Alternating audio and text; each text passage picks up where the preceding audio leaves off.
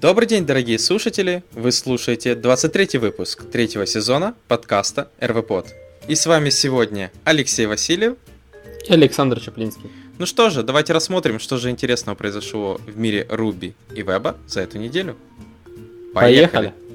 Итак, первая новость из мира Руби это статья, в которой рассказывается про environment variable, то есть, как бы, сразу с другой стороны вопрос, при чем тут Ruby, но тут как раз рассказывается еще именно, что происходит, когда вы используете Ruby, используете env объект, а, как, ну, то есть, как мы знаем, очень часто любим хранить secret values, пароли и все остальное именно в environment переменных. И тут как раз рассказывают, что они из себя представляют, а, как каждый процесс шарит, не шарит variable, как дочерний процесс наследует environment variable от parent процессов, э, что child э, процессы не могут видоизменить parent перемены, то есть они меняют только внутри себя. Э, то есть и, ну, то есть inheritance как-то происходит и все это. А также рассказывается про такие два хороших гема. Это Figaro и э, .env, которые позволяют, получается, менеджить environment переменные Э, для вашего проекта. Не обязательно рельсы, может что-то и другое используется, но можно и для рельсы.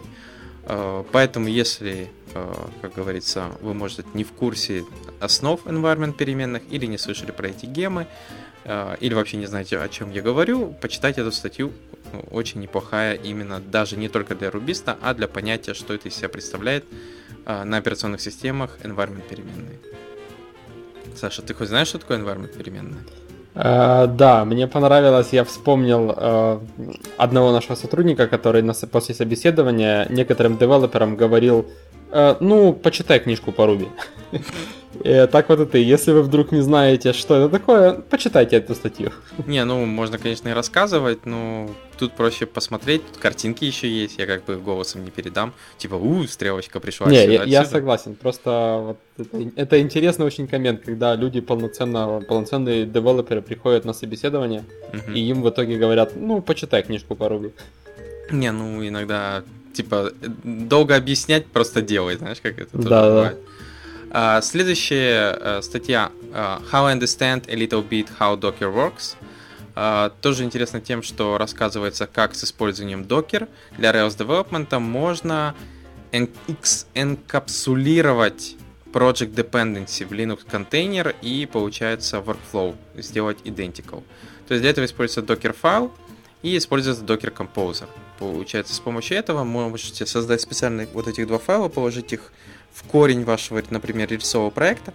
И тем самым получается, если кому-то надо поднять э, похожий ваш environment, он просто запускает определенный набор команд, build, там, bundle install, все остальное, и у него будет точный environment такой же, на котором стартует ваше приложение. А значит, баги уже можно будет Э, не будет вот этой проблемы, у меня не воспроизводится. Потому что environment у всех будет э, одинаковый, уже как даже на девелопменте. А плюс это, опять же, неплохая вещь для документации environment. Потому что или можно использовать какой-то chef, Ansible и так далее, но часто это использовать для стейджинга продакшена, не для девелопмента.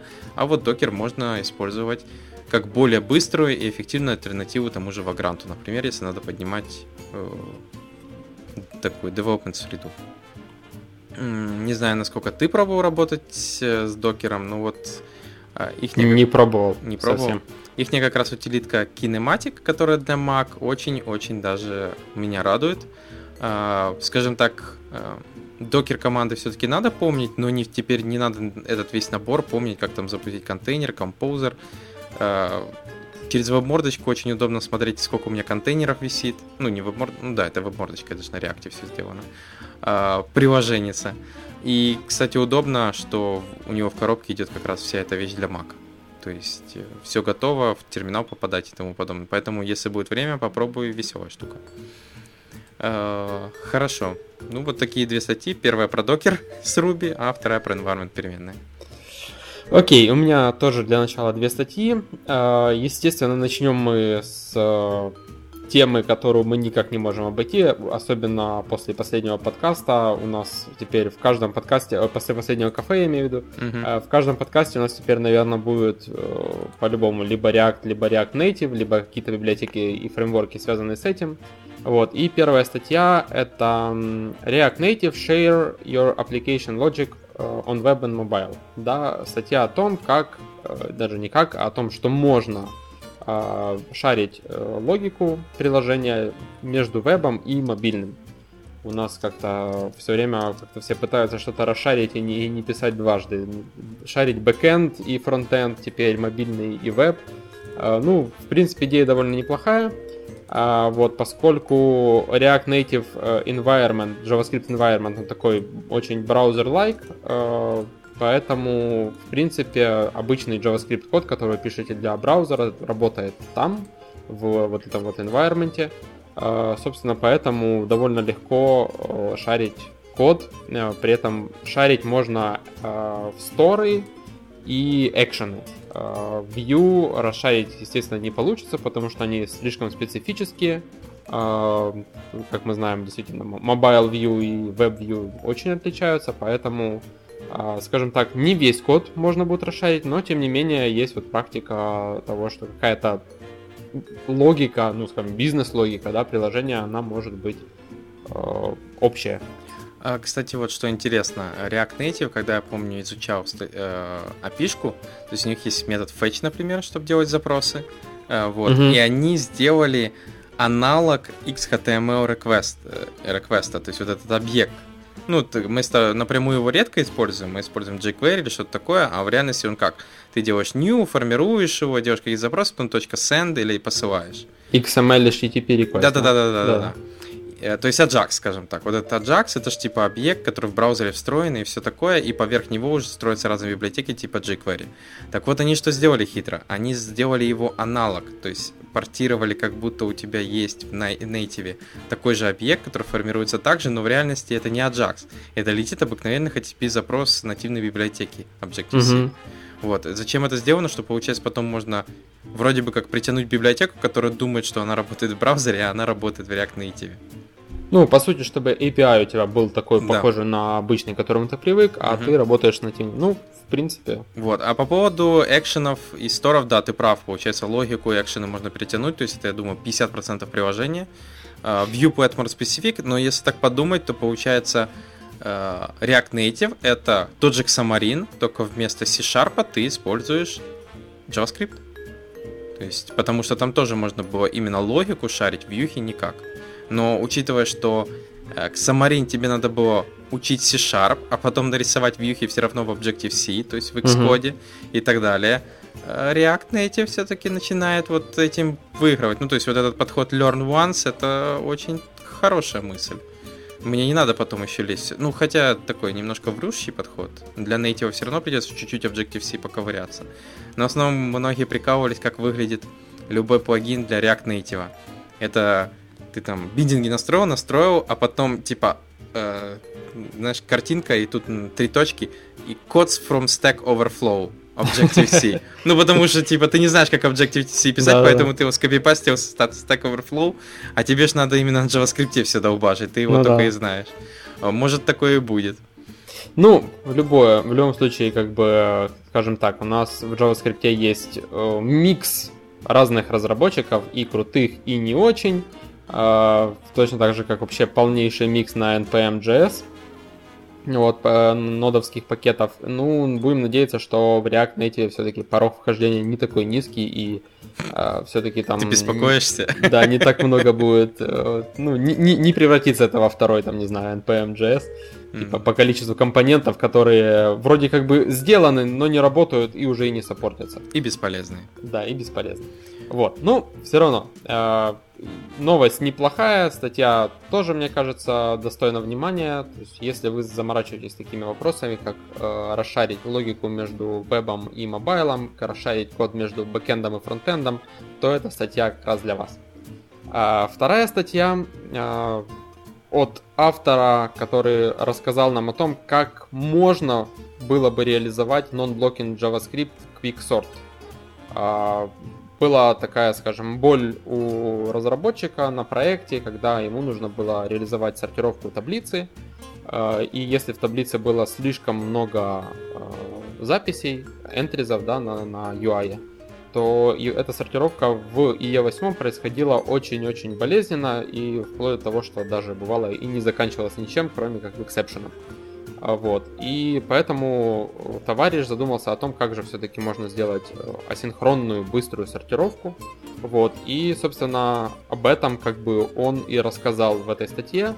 А, рассказал о том, что в принципе на ноде есть такая штука, как Process Next Tick, а, для того, чтобы все-таки э, использовать треды а, для сортировки массива. И в браузере мы, скажем, такой возможности не имеем. А, мы можем использовать такой себе хак при помощи set timeout это делать. Вот. Но в IE, как оказалось, есть метод, который называется set immediate. В IE, я так понял... 10 и 11. 10 и 11, да. Не, ну, в самых последних, скажем так вот, э, который вроде как делает то, что э, то, что требуется. За исключением, ну, как бы это, скажем так, удобно, за исключением того, что этот метод есть только в IE. То есть в Firefox и в Chrome он не реализован. Но есть полифил. Э, да, есть полифилы для этого, вот, который даже э, фиксит там в самом IE реализацию этого метода. Но, тем не менее, как бы, не знаю, как ты, Леша, думаешь, насколько вообще полезность этого метода, который работает только в IE, а во всех остальных браузерах через полифил? Ну, это как помнишь тап-ивенты. Тап-ивент был предложен Microsoft, он поддерживается только Microsoft. Или, например, Shadow DOM предложен Google и поддерживается только Chrome. Ну, как бы логично. А, хотелось бы, чтобы, ну, у него польза есть у сеты MIDI. То есть, как бы, единственное, конечно, что знаешь, э, мультипроцессор, э, точнее, мультитредовость в JavaScript коде очень часто это то же самое, что в MRI. То mm-hmm. есть оно вроде бы есть, но как бы в реальности это не параллельный код. Все равно, как бы ты ни старался. То есть просто процессор постоянно переключается между двух, там, двух-трех, сколько ты распараллелишь задач. То есть тикает, вот как сказано, next tick, он типа mm-hmm. бим-бим-бим-бим-бим. Вот и все, и дробит процессорное время. А тебе кажется, что это параллельно все работает. А, но в любом... Ну, то есть, э, сам автор тут рассказывает очень хорошо, он даже рассказывает чуть ли не до уровня V8 доходит. Вот. Но в любом случае, как он написал, делая что-то тяжеловесное на JavaScript, это и весело, и не весело одновременно. Вот. Ну, вообще статья отличная, э, поэтому, да, тоже особенно почитайте. Вдруг вы еще не знаете, что такое Quicksort, то вообще маст пожалуйста, почитайте еще про Quicksort. Вдруг вы там сортируете пузырьком. Представляешь? Пузырьковой сортировкой. Или я когда-то очень долго писал алгоритм выборкой, сортировал выборкой. Угу. тоже, ну, на уровне с пузырьковой, я скажу, ну, по эффективности. А, хорошо, перейдем к следующей э, статье. А, Пэт Шонесси продолжает писать про а, Arrow и то, как он работает в Ruby. А в данном случае он расписывает дальше, как работает Active Record Relation, а, как они формируют SQL, а, relation, relational algebra, как она вообще, что из себя представляет, абстрактное синтаксическое дерево, это AST, это вообще must для SQL, как оно формируется и как как раз Arrow использует всю мощь AST, чтобы формировать нужный SQL запрос. Э, тут же рассказывается про visitor pattern, который как раз используется для создания AST, э, и как вот эти все ноды и все остальное формируется. Поэтому, если хотите, тут как раз два плюса. Первое, если вы хотите вообще узнать, что такое SQL, абстрактное синтаксическое дерево, и как формируются запросы к базе, а потом как они разбираются, это must read. Второе массари для рубистов и всех остальных, чтобы понимать, как с этим борется и работает Arrow. Я думаю, это также очень хорошая сам по себе Arrow Game это отличный как раз пример, как именно строить вот такие AST, абстрактно-синтаксические дерева.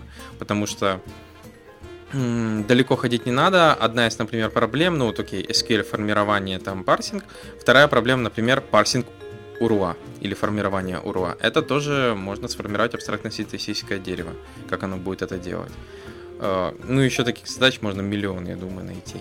А, ну, не миллион, но достаточно много. И вот как раз э, та статья, которая пытается рассказывать, как это все работает. А, вторая э, называется How to Simply Active Record Scope that Reference Other Model. А, имеется в виду о том, что если у вас есть две модели, у каждой есть свой скоп, возникает вопрос, как же замержить скоп одной модели в другую модель. Понятное дело, самый банальный и простой вариант это использовать э, scoping where, то есть ты можешь писать, например, название таблицы, потом открывать новый хэш и там описывать скопинг, но в таком случае скопы не мержатся. И это может быть не сильно красиво, драя нету. Э, оказывается, можно использовать такую вещь, как relation merge. То есть, оказывается, в скопе можно указывать... Есть такая вещь, как называется merge, которая позволяет замержить скоп э, вообще любой. Одной модели, например, в скоп другой, или вообще что угодно. Вот. Э, это смотрится короче, репрезентабельнее, скажем так, то есть ты понимаешь, откуда что берется, и я думаю, обязательно dry, то есть не надо дуплировать скоп, который повторяется в той же модели. Ну вот, это вторая статья. И третья статья — это проблема с dependency injection. Мы знаем, что такое dependency injection, особенно он стал популярен, когда появился Angular. А, в Ruby есть тоже такой подход, и тут как раз показывается пример с созданием dependency injection для Ruby, и показывается основная проблема. Проблема в основном заключается именно в тестировании, то есть кодбейс, насколько он maintainable и testable. Проблема dependency injection заключается в том, что э, нельзя именно нормально ну, скажем, можно, но считается плохо в данном случае, э, мокать реальные объекты или методы, потому что в данном случае dependency injection ничего не гарантирует, мы можем пробросить любой объект, и ты не знаешь, в действительности ли он отвечает тому, что требуется. А в то время как внутри этого объекта может находиться, например, какой-то external HTTP call, а значит его надо замокать, и ты встаешь на пути вот такой проблемы, что как бы замокать надо, но мокать при этом и нельзя, ну, некрасиво, потому mm-hmm. что тест может проходить в то время, как dependency injection объект может быть неверный. Вот, поэтому действительно такая вот интересная проблема, которую и, кстати, реализацию самого dependency injection можно подчеркнуть из данной статьи. Окей. А, есть у меня еще набор ссылочек по JavaScript, mm-hmm. поэтому перейдем к первой. А, есть такая библиотека, даже плагин, называется Angular Classy. А, скажем так, ну как по мне, э, плагин призванный пофиксить то, что в Angular сделано неправильно. Да, Все? то есть Нет, а. не все, но хотя бы какие-то запись, э, скажем так, описание, ну как бы запись, синтаксис, да, создания контроллера.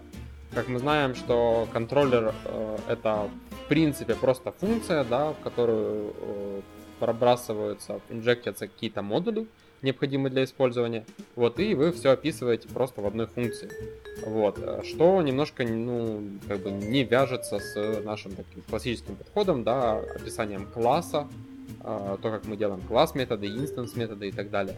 Вот, вот этот плагин, который позволяет вам э, контроллеры записывать в более таком, ну, скажем, ну, возможно, даже это напоминает что-то, что-то типа бэкбона, да, типа, так как в бэкбоне описываются, ну, то есть вы создаете класс и просто описываете, так, более-менее декларативно э, какие-то его свойства, которые потом, естественно, выливаются в какую-то функциональность. Ну, вот, вот типа тут... тут как там есть events, а тут есть watch ключ, по которому ты говоришь. Watch. Да, то есть ты просто описываешь э, свойства класса или, или объекта, вот, и он просто ими потом пользуется, естественно, как бы внутренняя реализация. Вот. Э, такой подход для того, чтобы просто описание контроллеров было более таким наглядным, наявным, вот, и больше походило на класс, на описание класса, а не просто функция, в которой у вас все. Эм, ну, скажем так, э, естественно, этот плагин работает с Angular версия 1x, то есть, естественно, это не для второй версии, mm-hmm. а второй версии там будет собственный синтаксис, mm-hmm. не похожий на предыдущую, вот, но, тем не менее, вот для людей, которые любят такой классоподобный э, синтаксис, да, описание функций и так далее, вот, вот, скажем так, этот плагин призван пофиксить вот эту штуку. Да, мне еще нравится, что плагин, он э, легко экстендится, то есть у него есть э, готовые всякие компьютер properties и все остальные, и есть наборы плагинов. Э, то есть у него есть Classy Bind, это event плагин дополнительный, Classy Compact, который типа компрессует его. Computed Properties, Extend, это чтобы экстендить какой-то еще плагин. Миксины и даже регистр селектор. Это какой-то дом селектор. Отлично. У меня такое ощущение, что просто кто-то, кто юзал всю жизнь, не знаю, что-то типа Эмбера или того же бэкбона марионета, да, типа просто решил до- допилить в Angular э, то, чего там как бы, ну, там этого просто нету, да, и он решил допилить там всякие биндинги и прочее, типа, так, чтобы это можно было описывать прямо в, в классе. Ну, смотрится очень красиво, мне тоже нравится. Мне нравится структура, потому что, как говорится, Freedom э, слишком большая Э, свобода создает то, что два Angular девелопера встречаются и каждый пишет по-своему. И, ну, потому что каждый как-то по-своему учился на разных уроках и все остальное. 120 мнений, как ты сказал, одна функция. Ты тут что хочешь, тут запихивай. Угу. Тут же есть конвенция. И это, я считаю, по моей практике, чем больше конвенций, тем лучше, потому что эти программисты, им дай волю, они там вообще начнут творить что угодно. Сам знаю по себе. То есть, когда у меня есть определенный restriction, и сказано это ложить сюда, это сюда, это сюда, иначе я тебе даю по зубам, или как-то, или просто перестаю работать, это работает просто отлично. Потом даже, знаешь, нет вот этого, куда мы это положим, как куда, вот тут, потому что дальше везде будет не работать. Вот, это вообще просто уни- универсальный вариант работы для многих вещей. Наверное, за счет этого рельсайт тоже хорошо так. В общем, пон- я, пон- я понял, кто пользователь вот этого плагина, кому, кому он подойдет. Да, да. Я, мы, я уже вот сижу, у меня один проект есть, там, конечно, написано дофига, но там есть вот определенные такие контроллеры, которые там все равно выносили в сервисы, они огромнейшие и, и не структурированные. Ты просто видишь месс вызовов и всего остального из разных сервисов, директив, ну, то есть в этой анонимной функции. И вот эта штука, она просто вот, я на нее смотрю, облизываюсь и думаю, мне она нужна. А еще как она будет смотреться круто с использованием кофе-скрипта. Вообще будет просто круто. Окей, а, хорошо, ладно. Попускали слюни некоторые, а, едем дальше. А, следующее репозиторий называется React State Transitions. Это скажем так, библиотека миксинов, которая позволяет вам делать транзишены между элементами или изменением во вьюхах. А, тут есть несколько а, типов таких транзи- транзишенов. А, есть такая штука, как Twin State. А, таким образом, эта библиотека просто делает морф а, одного элемента, точнее, из одного стейта элемента в другой стейт. А, вот. Есть такая штука, как а, Transition In-Out собственно, in-out анимейшены, да, для одного и того же элемента. А, по сути, я думаю, что вот это как раз он на демке и есть. In-out, на, да, это больше похоже Да, на, на картинке, вот как раз он и, и показан. Ну, в принципе, вот это как раз, как мне кажется, классная штука, потому что многие фреймворки как раз вот этим вот и страдают, что в jQuery есть, ну, неплохой такой потенциал анимейшенов и транзишенов, да, ну точно так же, как и в CSS, но большинство фреймворков, там, занимаясь просто тупым перерендерингом, как бы особо не, ну, не уделяет никакого внимания вот именно транзишенам, каким-то анимациям, чтобы у вас красивый интерфейс там переходил из одного состояния в другое. Вот, допустим, в том же марионете, да, приходится делать определенные хаки, переписывать какие-то методы, которые, в принципе, не следовало бы переписывать для того, чтобы сделать анимацию. А в Ember вообще через данные нужно, наверное, хендлить. Не, да, не, там того, можно через вьюху, но ну, ты прав, там должно быть стейт машины тоже. Да, да, да. Вот, то есть, чтобы реально стейтами управлять. Ну, то есть, как бы вот здесь хотя бы для реактовских вьюх можно использовать transition. На самом деле, как бы пока не густо, да, то есть несколько видов, но думаю, что в принципе но уже это есть. начало. Уже да. Вот. И есть еще третья, э, третья статья, которая просто показывает и рассказывает, насколько JavaScript крут, мега классен и вообще на нем можно писать все, что угодно. А, а именно статья рассказывает о том, как при помощи JavaScript можно автоматизировать, скажем так, ну да, наверное, автоматизировать кое-какие процессы в Photoshop. А, как все мы знаем, э, часто очень приходится повторять одни и те же действия. А, допустим, если вы обрабатываете какие-то изображения или, не знаю, там, сливаете слои, сохраняете что-то в каком-то размере, а, вам как дизайнеру или просто фронтенд-инженеру, который работает с а приходится делать не те же действия. Можно, в принципе, записывать экшены в Photoshop, если это какая-то последовательность действий, и вам не нужно никакой специальной логики. То есть, если вам просто нужно что-то сделать с файлом, потом его сохранить, в определенную папку, спокойно записывается экшен, это делается прямо через UI Photoshop. Но если вам нужна какая-то логика специальная, не знаю, там, от размера изображения оно на что-то влияет. Вам нужно определенные действия произвести. Математика, например. Да, математика. То есть вам нужно ифы какие-то элементарные. Тут уже с экшенами не так просто. Но э, спокойно можно писать эту логику и эти скрипты на JavaScript и использовать в Photoshop, э, просто подгружая их через через как бы встроенный уже в Photoshop редактор скриптов, даже не редактор, а такой им импортер скриптов. Вот, и вы можете эти сценарии просто прогонять потом в фотошопе точно так же, как обычный экшен. У нас Тимур что-то подобное делал. Это у нас э, дизайнер, скажем так, UI и дизайн, э, UX и дизайнер. Он только это активно делал в Fireworks. Fireworks. Да, жалко, он умер. Потенциал был крутой у штуки. Fireworks умер. Да, Fireworks. Не, Тимур, да, Fireworks. Но Тимур именно занимался автоматизацией, там JavaScript Э, там реально было круто. Он, например, там делал, например, iPhone, готовые вот эти все картинки, ты тягаешь их, э, рисуешь, и, например, там календарик или что-то такое, и ты мог сказать, я хочу календарик, чтобы показывал такую-то дату. И там ты JavaScript писал, что вот это сюда вводится, то-то показывается. Или там даже было круто, ты, например, там крутишь там дату такую-то, э, там, не знаю, 31 а потом говоришь второй месяц. Ну и понятное дело, что он перещелкивался на там 29 или 28 в зависимости от года. Mm-hmm. То есть можно было такую логику запилить, и вот весело было. То есть он не позволял задавать там вообще какой-то трэш. А, поэтому да, автоматизация очень важная штука. И что удобно, опять же, это можно делать JavaScript. Сейчас JavaScript, я не знаю, скоро кофеварку и все остальное буду программировать. Все, все что угодно можно делать сейчас на JavaScript. Страшно. Хорошо, перейдем к следующей. Это ресурс essentialtdd.com, а, в котором, скажем так, это визуальный гайд. То есть э, тут рассказывается про то, как поставить Ruby на Mac или на Windows, а, как а, и дальше ты, скажем так, проходишь шаг за шагом пишешь какой-нибудь, ну, в данном случае, калькулятор, он выполняет какие-либо действия, а потом идет покрытие тестами э, именно этой вещи. То есть это ресурс для новичков, понятное дело, не для тех, кто тесты пишет не первый день. Э, но я думаю, это хороший ресурс для тех, кому хочет, он хочет начать, хочет начать сразу с TDD, хочет начать правильно, а не, знаете, типа Hello World и вперед. Вот, то есть в данном случае тут хорошо рассказывается, показывается, как, например, пишется Fibonacci, как оно покрывается. Что хорошо, что тут э, покрывается даже такая вещь, как мини-тест. Многие, например, не пробовали или даже недооценивают его. Я считаю, очень хорошая штука.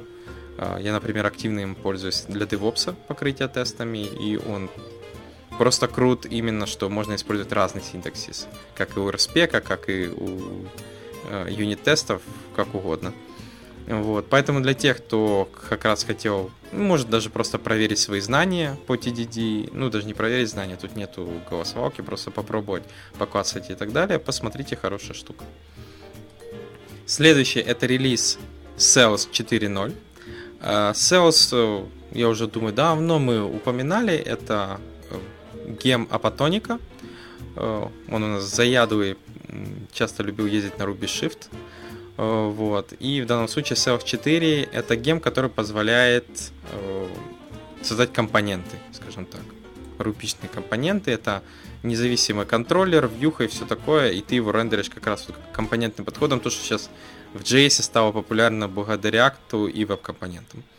Вот. Э, длительное время Sales было зависимо от рельсы, ну то есть там работало. Тут он решил Почему он выпустил четвертую версию? Потому что, понятное дело, очень сильно поменял много всего. Теперь э, Sales не зависит от рельсы.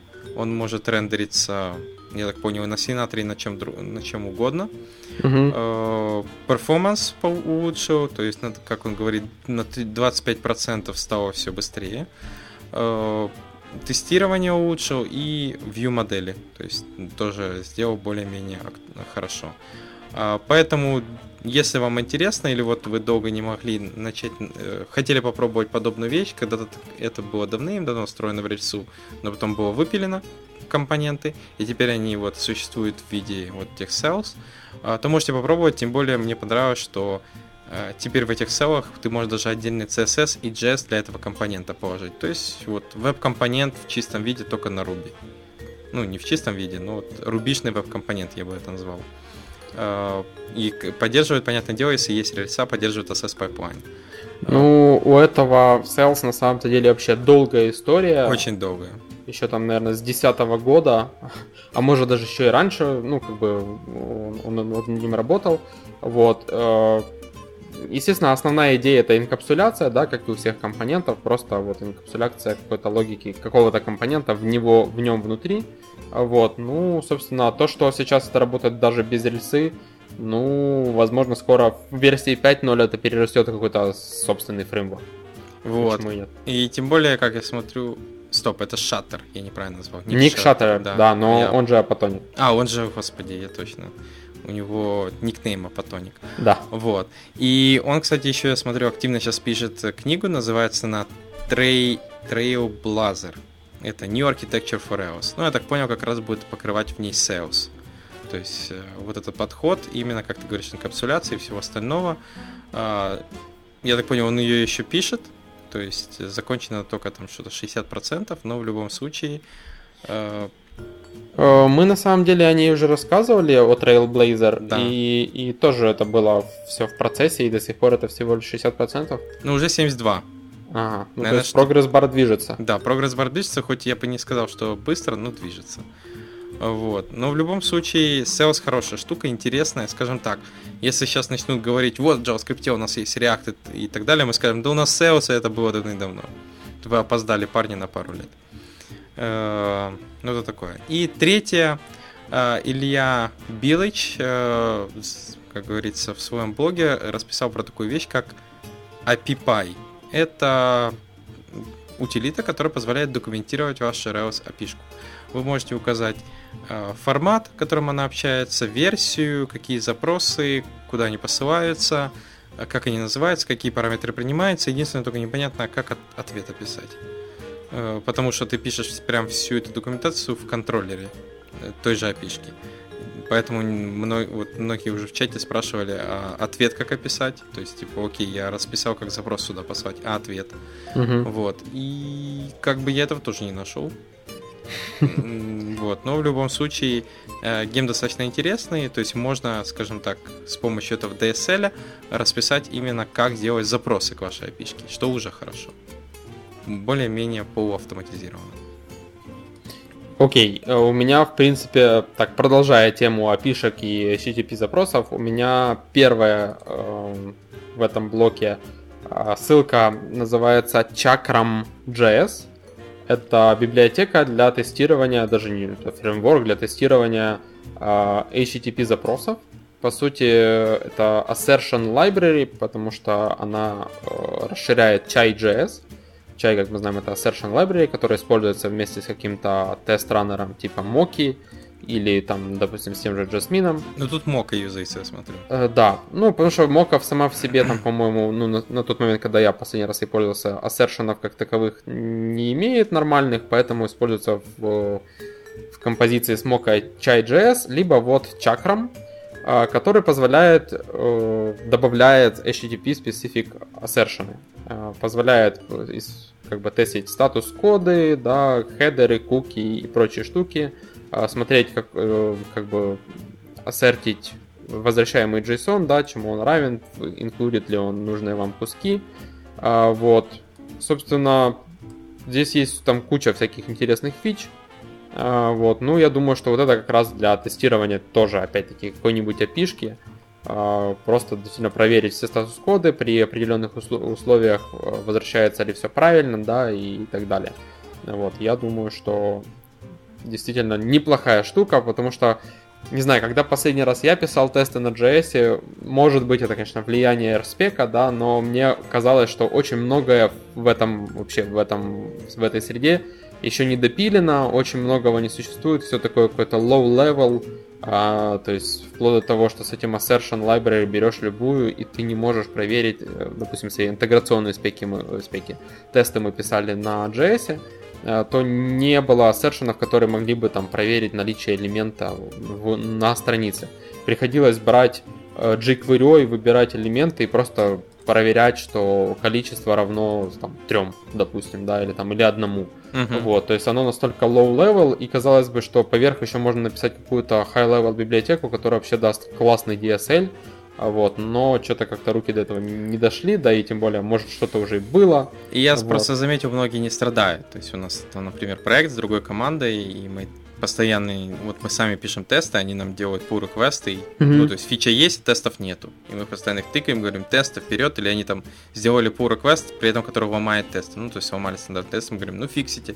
Говорят, мы не хотим. Вот, то есть, как бы, люди вот, я заметил, многие типа, а шо, и вот код я написал, він працює. Ну, так, кстати, часто бывает у фронтенд инженера. Я в, сам, в свое время до того, как типа начал uh-huh. заниматься Rails и Ruby, да, и вообще это как бы в эту сферу еще как-то не сильно влазил, я так типа разбирался, что как работает, но не особо там кодил, то я тоже бывало, делая фронтенд, верстку ломал спокойно спеки и спокойно пушал, девелопер пофиксил. Вот, но с тех пор ушло много времени и как бы... Знаешь, как он говорит, повбывал бы. Да, я, кстати, тогда не очень понимал, почему девелоперы так злятся, если честно. Мне казалось, ну, я же фронтенд инженер, я не шарю, как там эти спеки пишутся, как их фиксить, какие ко мне вообще вопросы. А теперь ты знаешь, да? Да, теперь, если честно, действительно, да, это дико раздражает, когда ты тесты фиксишь, ну, только то делаешь, что фиксишь их за кем-то. Ну, я давно, знаешь, как говорится, я привык, что мы тестами и так далее пишем, и вот получив этот проект, скажем так, он давно был написан, и надо было провести быстрый рефакторинг без тестов. То есть надо было пофиксить. Я давно так не боялся. Я, скажем так, не то, что не боялся, например, я меняю огромный кусок, выношу куски модулей, там, другую папку и так далее, все меняю, и единственный вариант, как я это проверяю, я сижу это проклацываю. Потому mm-hmm. что нету тестов, я не знаю, оно вообще работает, заведется и так далее.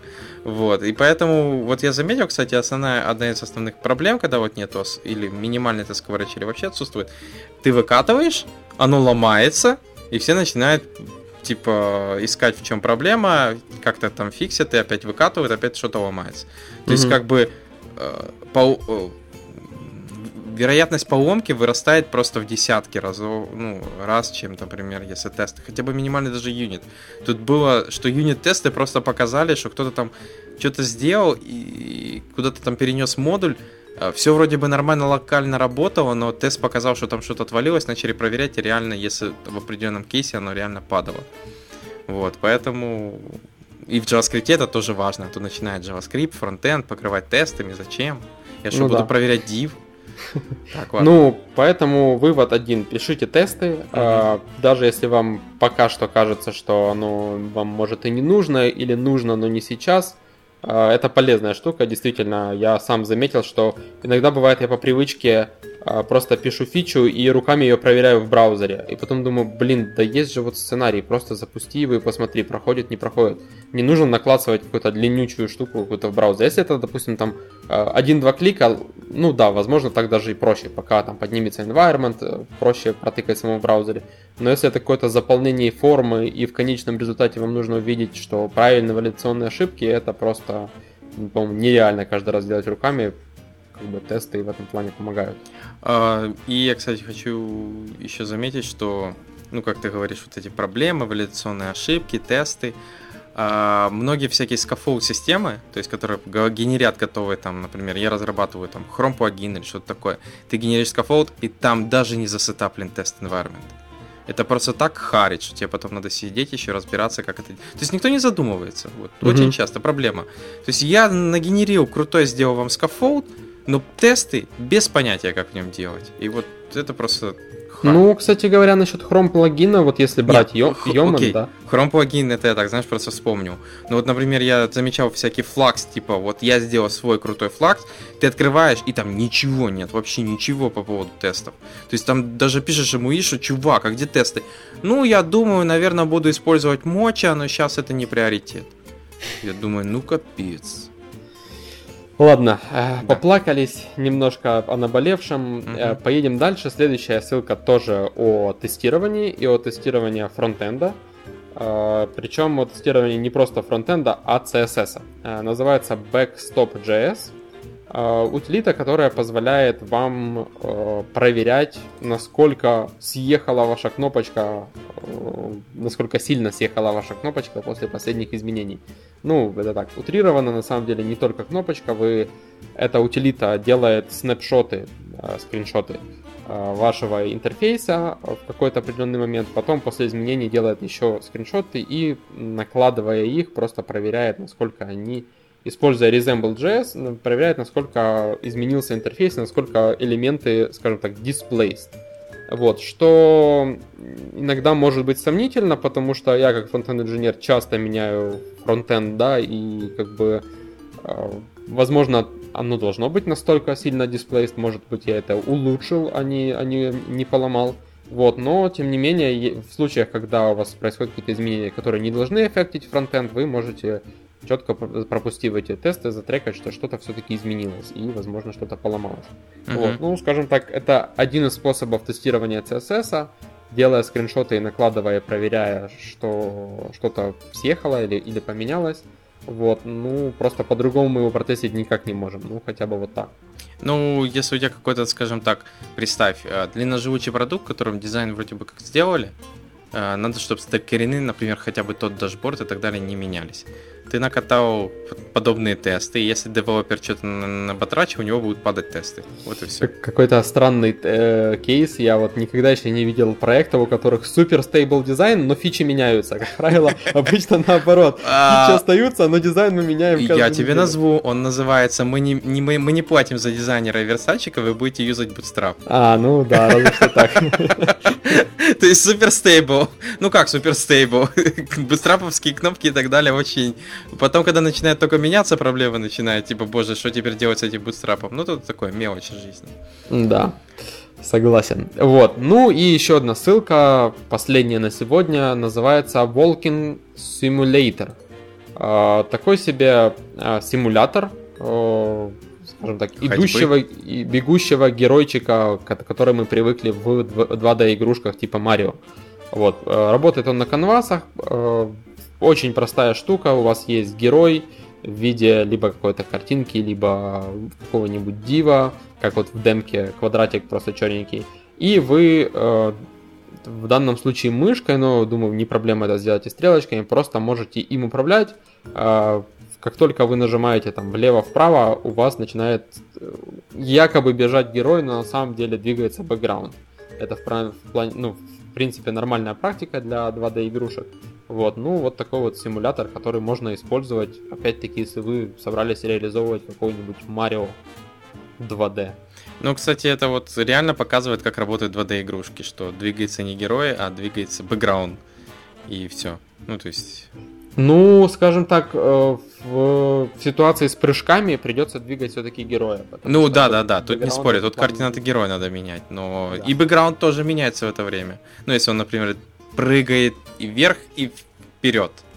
То есть как бы идет двойное движение. Ну да, да, кстати, действительно. Ну, получается, по оси X двигается бэкграунд, по оси Y двигается герой. Да.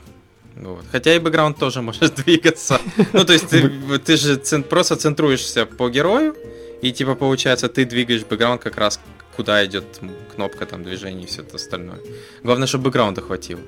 Э, ну, там, Марио можно было выпрыгнуть на самом. Кстати, верх. было у меня недавно такое, одно из предложений идеи написать игрушку Марио, вот как раз а, с этого можно вспомнил. начать. Да, кстати, вот берешь, сейчас вот сюда на этого геройчика вешаешь картинку вот Марио, э, вот эти бэкграунды заполняешь какой-то штукой и говоришь, все, Марио готов.